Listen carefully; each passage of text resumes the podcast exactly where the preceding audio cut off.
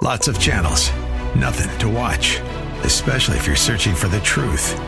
It's time to interrupt your regularly scheduled programs with something actually worth watching. Salem News Channel. Straightforward, unfiltered, with in depth insight and analysis from the greatest collection of conservative minds like Hugh Hewitt, Mike Gallagher, Sebastian Gorka, and more. Find truth. Watch 24 7 on snc.tv and on Local Now, Channel 525. WTBN Pinellas Park.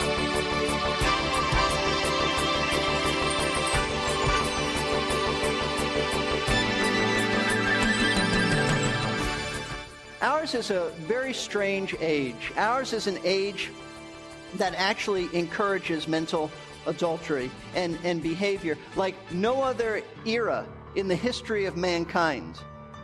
Obviously, lust and, and mental adultery have been around since the fall of man, but there has never been a day like ours in which pornography is so accessible through videos, magazines, and the internet. Technology is both a blessing and a curse, isn't it? It enhances our ability to communicate the gospel, to live healthier and more productive lives, and also to destroy ourselves. The destruction can be as spectacular as a hydrogen bomb or as subtle as a fantasy and the latter has ruined more lives than the former. Welcome to Verse by Verse with Bible teacher Steve Kreloff, the pastor at Lakeside Community Chapel in Clearwater, Florida. We're studying the Sermon on the Mount as recorded in Matthew chapter 5, and we're discovering that as strict as the scribes and Pharisees were, Jesus said we are to have much higher standards. It's not just our external conformity to His standards that God demands. He looks right into our very thoughts, and they count for just as much as our actions. Jesus said in the Sermon on the Mount, You have heard that the ancients were told, You shall not commit murder, and whoever commits murder shall be liable to the court. But I say to you, and then he went on to explain that hatred and anger are murder also. And now we come to verse 27 of Matthew 5. Warning I don't think any of us can read these words of Jesus and walk away unaffected. He makes it crystal clear that we are desperately sinful and need drastic action.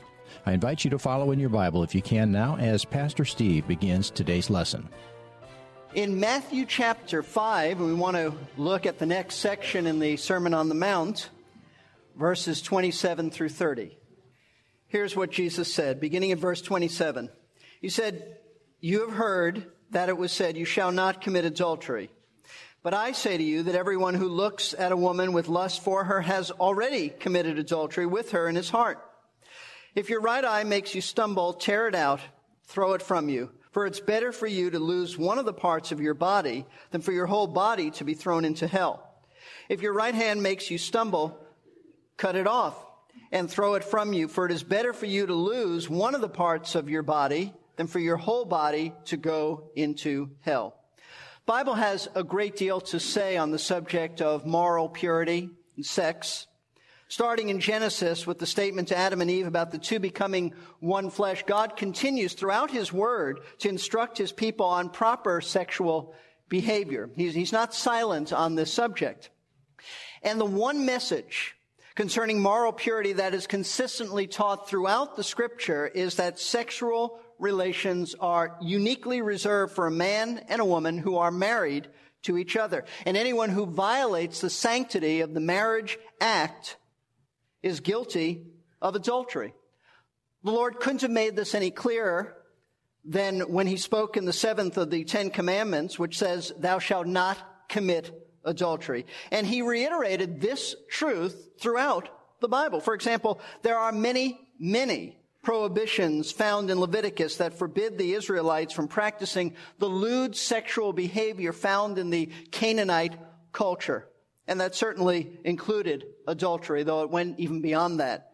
Proverbs also a number of times addresses the subject of fidelity in marriage in the form of a, of a wise father who's giving counsel to his son and, and warning his son not to be seduced by an, uh, an adulterous woman, but rather to enjoy his, his own wife. The Song of Solomon is an entire book, an Old Testament book devoted to teaching about the sexual pleasures that are reserved for a husband and a wife.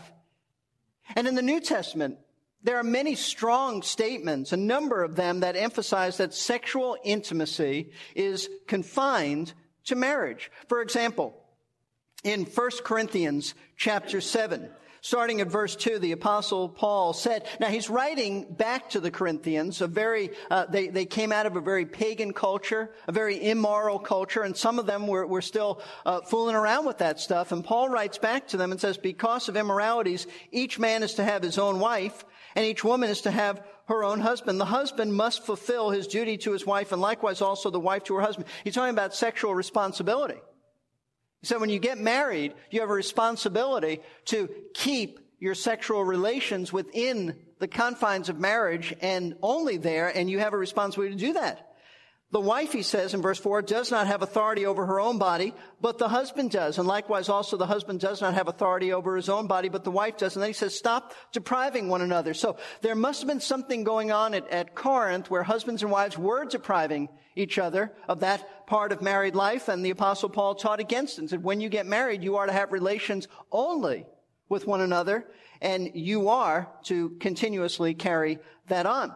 In, once again, in Hebrews 13:4, we read, "Marriage is to be held in honor among all." Now, now, folks, the only reason the Bible writer would say marriage is to be held in honor among all is because some were not holding it in honor.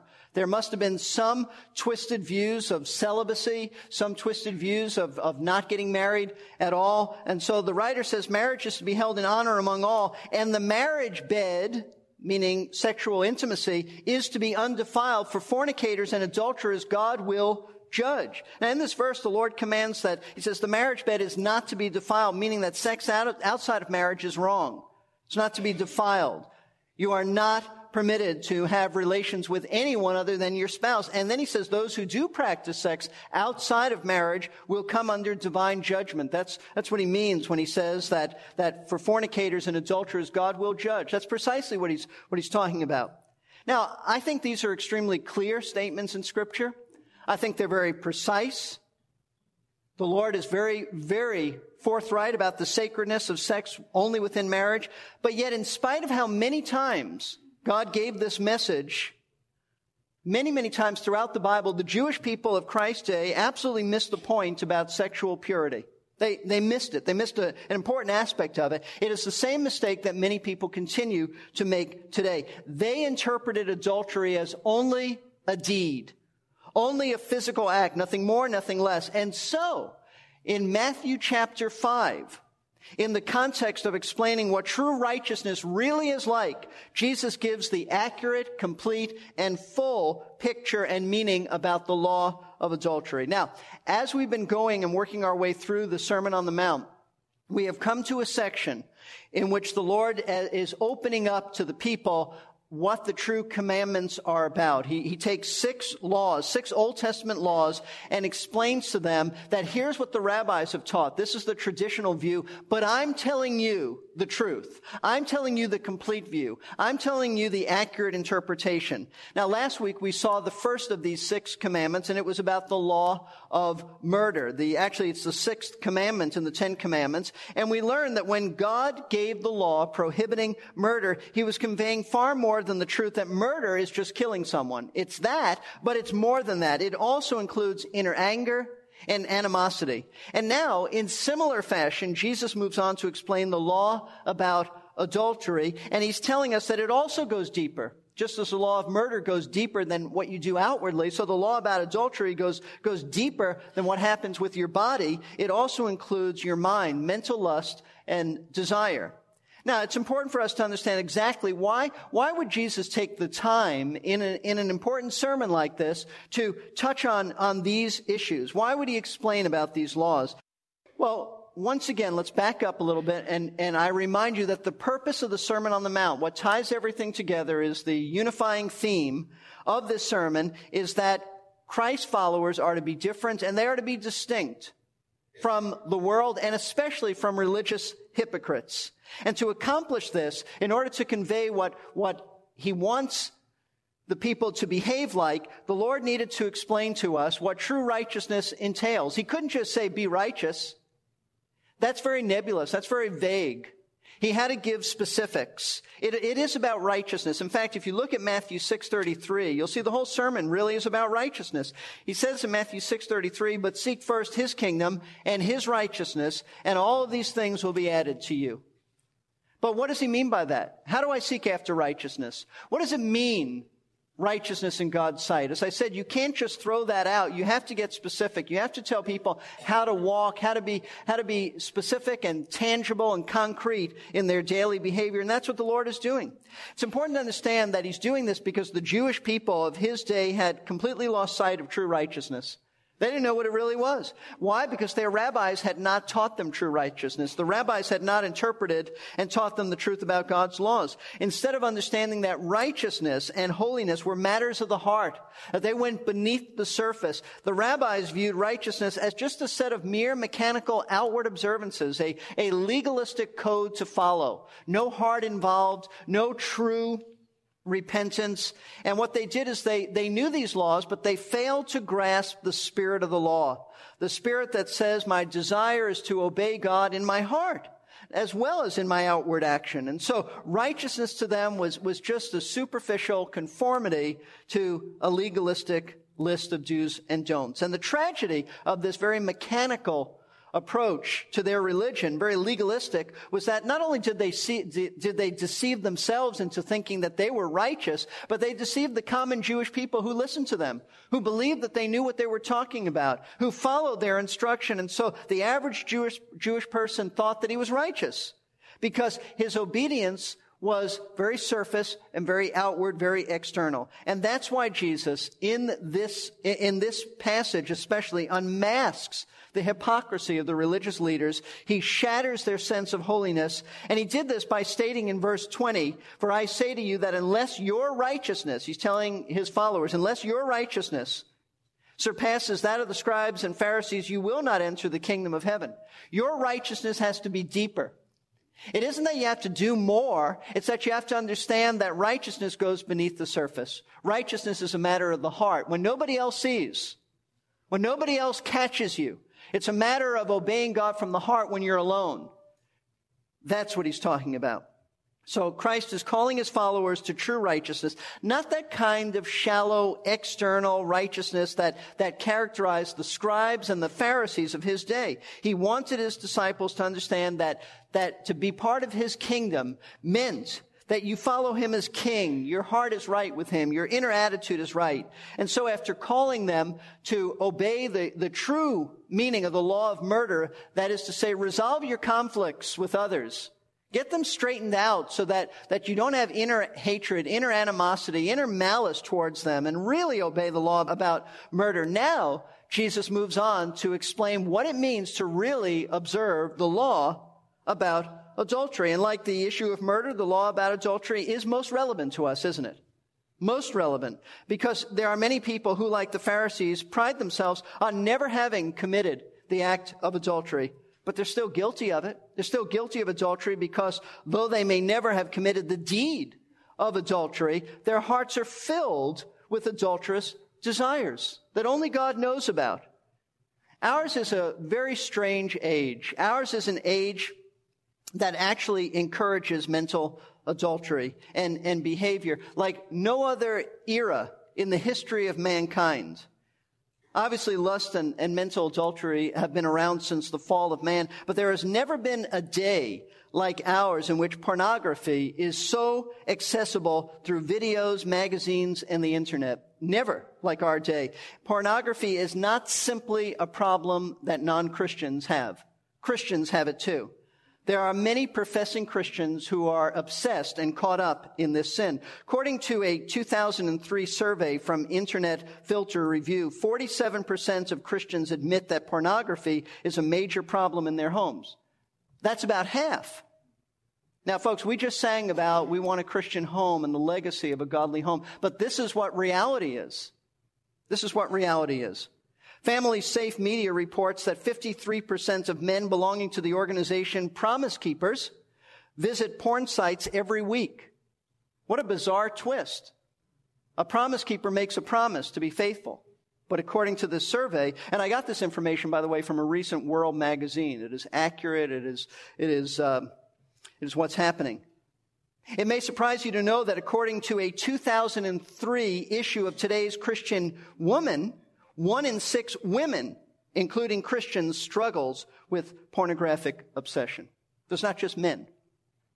Now, in light of these startling statistics, and, and they are, and I could have given you more, but people tend to get lost in statistics, it would be very wise for us to pay very close attention to what Jesus had to say about the sin of adultery and sexual purity. Because in presenting the righteous standards that God's law speaks of, and we as disciples need to follow. The Lord not only reveals the true and complete meaning of this law of adultery, but here's, here's what's helpful. He also tells us how to honor God by living a sexually pure life. In other words, the Lord gives some victory here. He gives ways to victory. He doesn't just tell us what the problem is, He tells us how to have victory over this problem. And He does it by revealing two key truths about adultery and righteousness. Now that's what we're going to look at this morning. The first key truth about adultery that Jesus reveals is this. Number one, the traditional view of adultery is inadequate. It doesn't go far enough. It is very inadequate. We begin by looking at verse 27. He said, You have heard that it was said, You shall not commit adultery. Now let's, let's stop there. The Lord begins to approach the subject of adultery just like he did the law of murder. When he says, You have heard that it was said, he's really not quoting the Old Testament. What he is saying is, he's saying this, you have heard that the rabbis said this. You have heard that your ancient teachers said this, and this is what you're taught today. You have heard that this is the common rabbinical interpretation of this commandment. We know that's what he means because the very next phrase said, but I say to you. He would not be saying the Old Testament said this, but I'm telling you the truth. That, that would be a contradiction. So he's talking about the rabbis. Once again, as with the law prohibiting murder, what we see by this is the ancient rabbis had a very narrow definition of this particular sin. Very narrow. They defined it in a very, very strict way. Their attitude was, look, avoid the physical act of adultery and you're fine. You're being obedient to God. That's what he, that's what he wants. As long as you don't engage in sexual intimacy with anyone other than your spouse, then you're not guilty of breaking this commandment. Now that was their interpretation. That was their view. And in all fairness to the ancient rabbis as well as the scribes and the Pharisees of Christ's day, this interpretation of adultery wasn't completely wrong. Wasn't completely wrong. The Bible does forbid the outward act of adultery, and we don't want to minimize that. It certainly condemns it. In fact, it was such a serious sin under the Mosaic law that the punishment for this was death, execution. Leviticus 20 verse 10 says, if there is a man who commits adultery with another man's wife, one who commits adultery with his friend's wife, the adulterer and the adulteress shall surely be put to death. So, so this was a very, very serious offense. That's why in the New Testament, the woman caught in the act of adultery, they wanted to pick up stones and kill her. And Jesus in mercy stepped in. But according to the law, that was the punishment. So the scribes and, and Pharisees, we have to say, didn't completely misunderstand the law involving adultery. But the problem is, and this is a big problem, in spite of that, they were guilty. They were not off the hook. These were not well-meaning men who just, oops, forgot something. They were, they were guilty of misinterpreting this law and intentionally doing it because they purposely ignored the deeper meaning of adultery. They very well knew, and don't miss this point, they very well knew that God wasn't interested only in the mere outward physical act of adultery, but that sexual purity in the mind, in the heart, in the thought life was what he was after too. Now, why do I say that?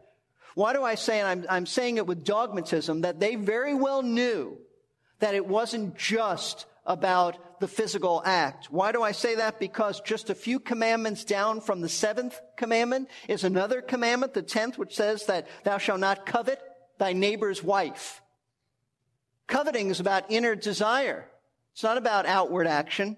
It's about inner lust. In other words, the Pharisees, the scribes, the ancient rabbis, and many today, they conveniently chose to ignore that aspect of adultery. Conveniently, purposely that inner coveting part that they very well knew they were guilty of. That's why they chose to ignore it. They knew they were guilty of it, and they deliberately chose to define adultery in terms that they were not guilty of. See, what they did is they shaped their theology to fit their lifestyle, not the other way around. Many still do that today. They shape their theology to fit their lifestyle. They're involved in immorality, so they say, you know what? Immorality is fine. And that's what they were doing. I think John Stott really nails the, the sin of the religious leaders when he said this. They gave a conveniently narrow definition of sexual sin and a conveniently broad definition of sexual purity. You know why? Because they thought they were fine. This was their self-righteousness. And the proof that God always intended always intended the meaning of adultery to include inner lust as well as outward action was that Jesus affirmed that this was the true interpretation of this law. Notice verse 28. But I say to you, in, in, in, other words, in contrast with what you've been taught, I'm telling you what it always has meant. When in God's heart and mind, this is the true interpretation. But I say to you that everyone who looks at a woman with lust for her has already committed adultery with her in his heart. Now remember back in verse 17, when Jesus said, don't think that I've come to abolish the law of the prophets. I didn't come to abolish, but to fulfill. Remember when he said that, he's explaining that he didn't come to give anything new. He just came to fulfill what the Old Testament had already taught. And that's, that's what he's saying here. The law about adultery has always been around. I'm just telling you, saying what, what it's, what it's always taught, even though people misunderstood it. This isn't a new and novel teaching. Just confirming what, what should have been known by everyone, that the true and full and accurate meaning of thou shalt not commit adultery extends to the inner attitude of mental lust as well as the outward deed of sexual relations. Now, this is extremely important for us to understand, and I think it's easy for us to jump to conclusions and misunderstand what Jesus meant. So, so let's back up a little bit, and let's, before we move on, why don't we look here at, first of all, what he did not mean. Let's eliminate some things and say he didn't mean this. Because I, as I said, I think it's very easy to, to jump the gun and misunderstand. The Lord didn't mean, first of all, that it's wrong for a man to admire the attractiveness of a woman. He wasn't teaching that at all. God made women to look good. And, and uh, they're to look good to men. And it's part of a man's humanity to notice female beauty. In fact, we might think it a little, we, in fact, we not, we might, we do think it a little bizarre and something wrong with a man who doesn't notice feminine beauty. So that's, that's not what he's talking about here. However, noticing a woman's attractiveness is not the same thing as lusting after her. There is a difference. Every man knows that difference. And certainly uh, Job in the Old Testament knew it because he said in Job 31, I made a covenant with my eyes not to look lustfully at a virgin. Job understood. Job said, I made an agreement. I've got a problem in this area. I know what a lustful look is. So I've made a pact with my eyes not to look that way. I'll tell you who illustrates this. King David, in a negative way, illustrates this because his sordid incident with Bathsheba illustrates that there is a distinction between noticing and lustfully looking. When, when he first noticed Bathsheba bathing on her roof, he wasn't at fault. He wasn't at fault. How could he not notice her? The Bible says she was a very beautiful woman, but instead of turning, what he should have done, instead of turning away from her and putting that mental image out of his mind, he entertained it. He entertained it and he committed adultery with her, first in his mind and then with his body. And so we want to be clear that looking is not the same thing as lusting. It's clear that David went too far, and he crossed the line, according to Jesus' explanation of adultery, a lot closer to the start of that story than to the end of it. When his thoughts crossed from, wow, she's gorgeous, to, hmm, wouldn't it be nice if, well, you can fill in the rest of that sentence. I'm sure you know what I mean. I'm glad you could be here today as Pastor Steve Kreloff guides us in this study of the Sermon on the Mount. Pastor Steve is the teaching pastor at Lakeside Community Chapel in Clearwater, Florida. The address is 1893 Sunset Point Road in Clearwater. Find out more at lakesidechapel.com or call 727 441 1714. Today's broadcast and all of our previous ones are free to stream or download at our website, versebyverseradio.org. Click the message archive link and you can search for any date you'd like to listen to. That's versebyverseradio.org. If you want to listen to Pastor Steve's entire message with no announcements, we offer free CDs of each sermon. Get yours by calling Lakeside at the number I just gave you 727 441 1714. Ask for message 4129 Adultery and Mental Lust. If you're calling outside of business hours, please just leave your name and a daytime phone number, and we'll get back to you. I'm Jerry Peterson. On our next verse by verse, Pastor Steve will be sharing some facts about Jesus' view of adultery that we need to know. Two in particular are that the traditional view of adultery is inadequate, and adultery is not something we can take lightly. Jesus prescribes radical surgery. Please join us as Pastor Steve clears up some common but dangerous misconceptions.